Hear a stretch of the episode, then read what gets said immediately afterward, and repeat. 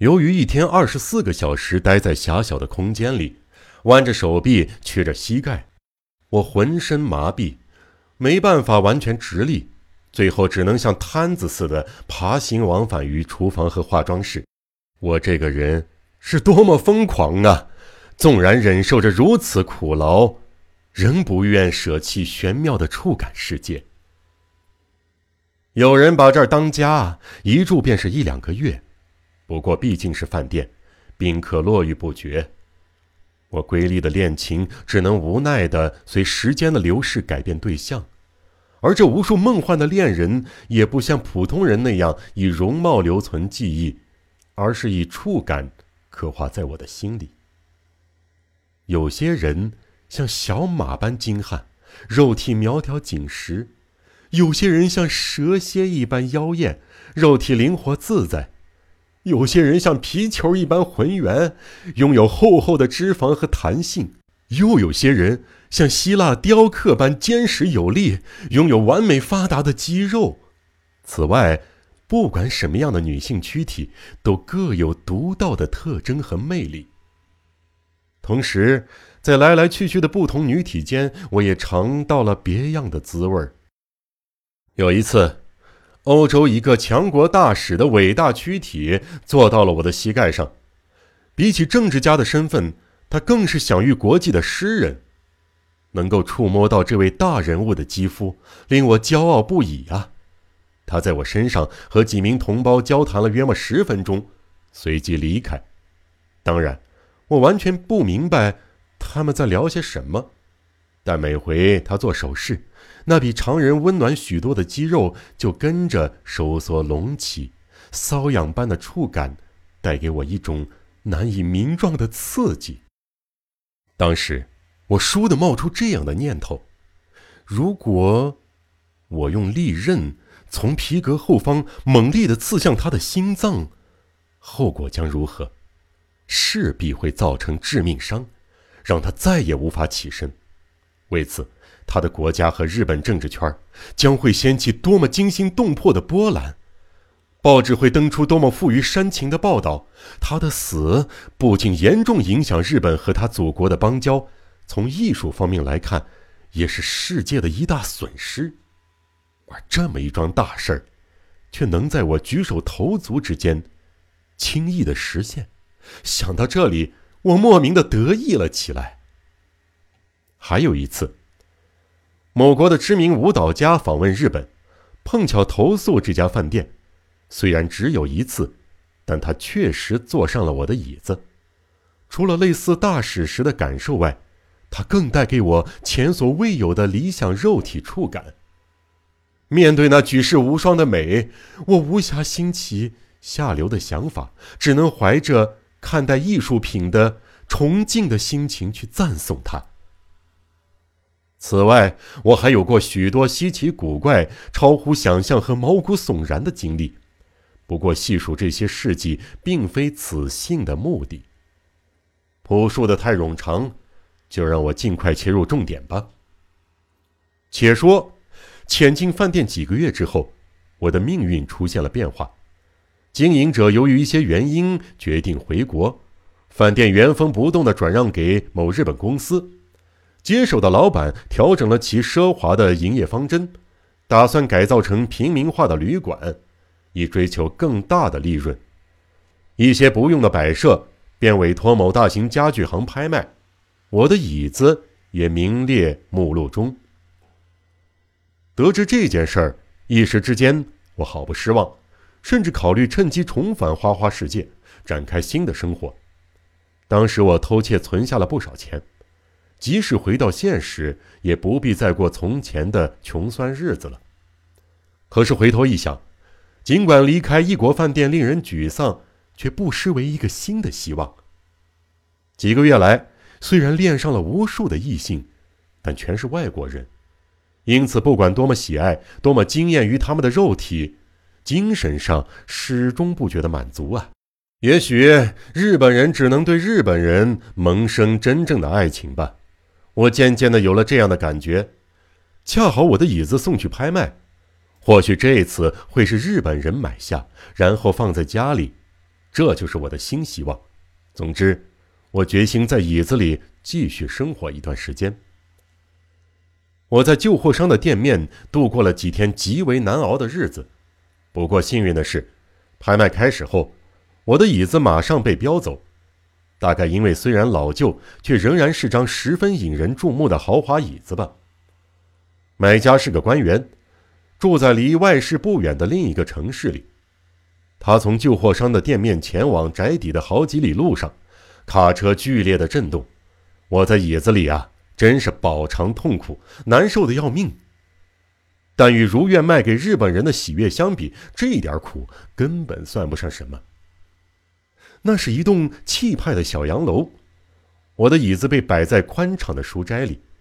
最让我满意的是，比起男主人，年轻貌美的女主人更常使用。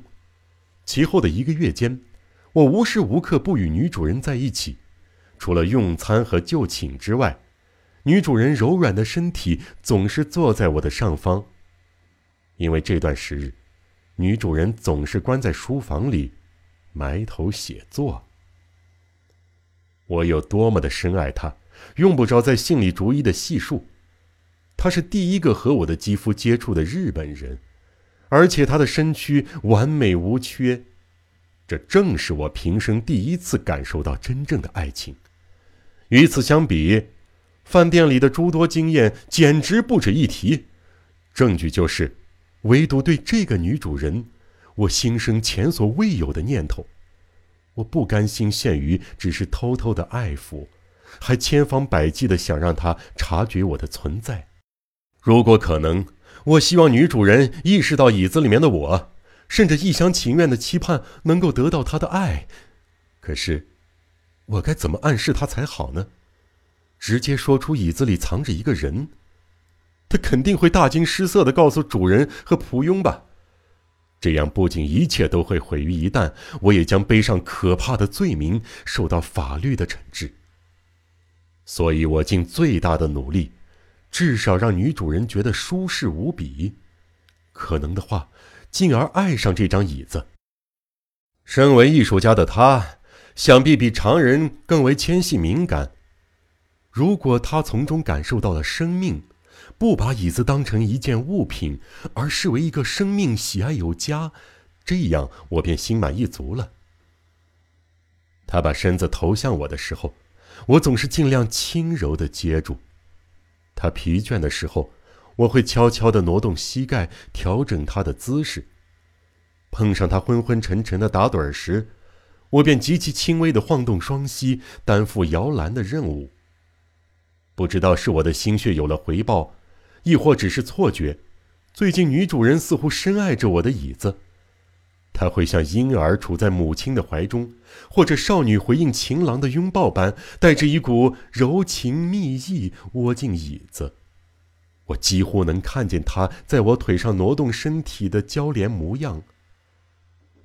于是，我的热情一天比一天炙热。终于，啊，夫人，我产生了一个自不量力、无法无天的愿望：只要能看见心上人一眼，和他说说话，我死而无憾。哎，我竟然苦恼到这种地步。夫人，想必您已经明白了，我所说的心上人，其实……就是你。打宁先生从外市的旧货店买下我的椅子之后，可悲的我便一直对您仰慕不已，奉献出无尽的爱。夫人，这是我此生唯一的请求，能否见我一面，就算一句也好，请施舍可怜的丑汉一声安慰吧。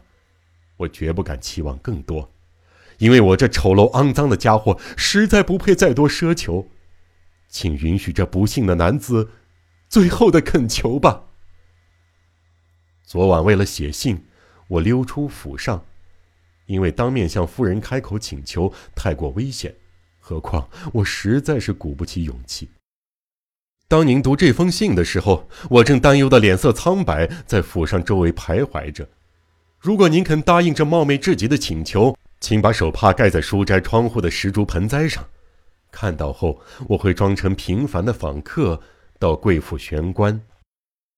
这封诡异的信以一句热烈的祈愿作结，读到一半，佳子已经被心中骇人的预感吓得是惊慌失色。他不由自主地站起身来，逃出摆着那张恶心扶手椅的书斋，跑进日式的卧房。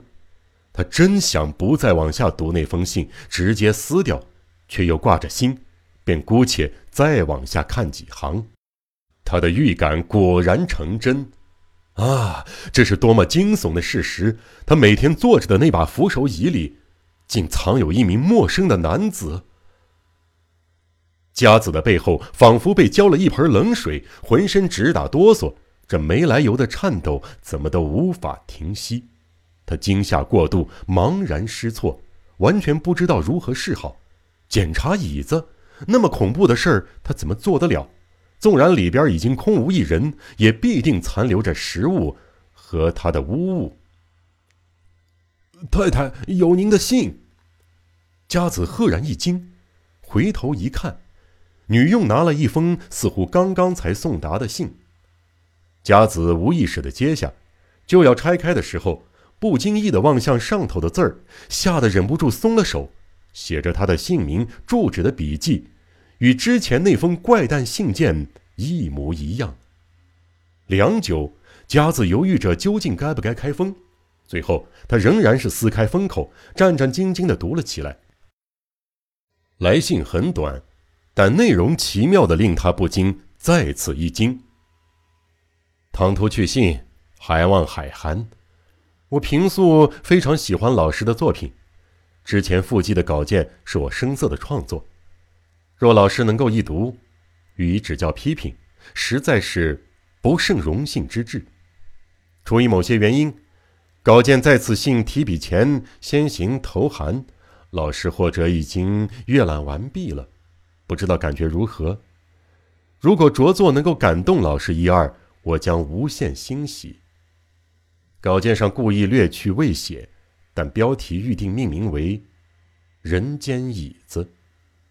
那么，不揣冒昧，扶起赐教，草草。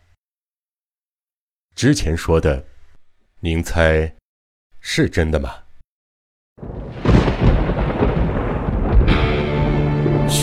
悬疑、惊悚、恐怖、恐怖、推理、推理，《江户川乱步小说集》，我是播讲人赵鑫，让我们一起走进这个光怪陆离的世界。光怪陆。